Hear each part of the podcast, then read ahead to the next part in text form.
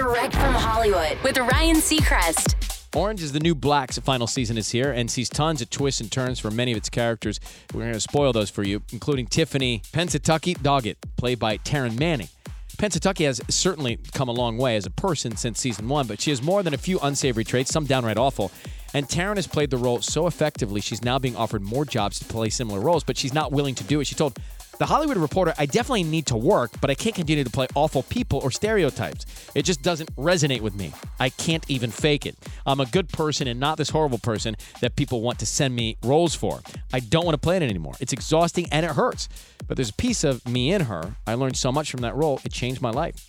Final season of Orange is the New Black streaming on Netflix. That's direct from Hollywood.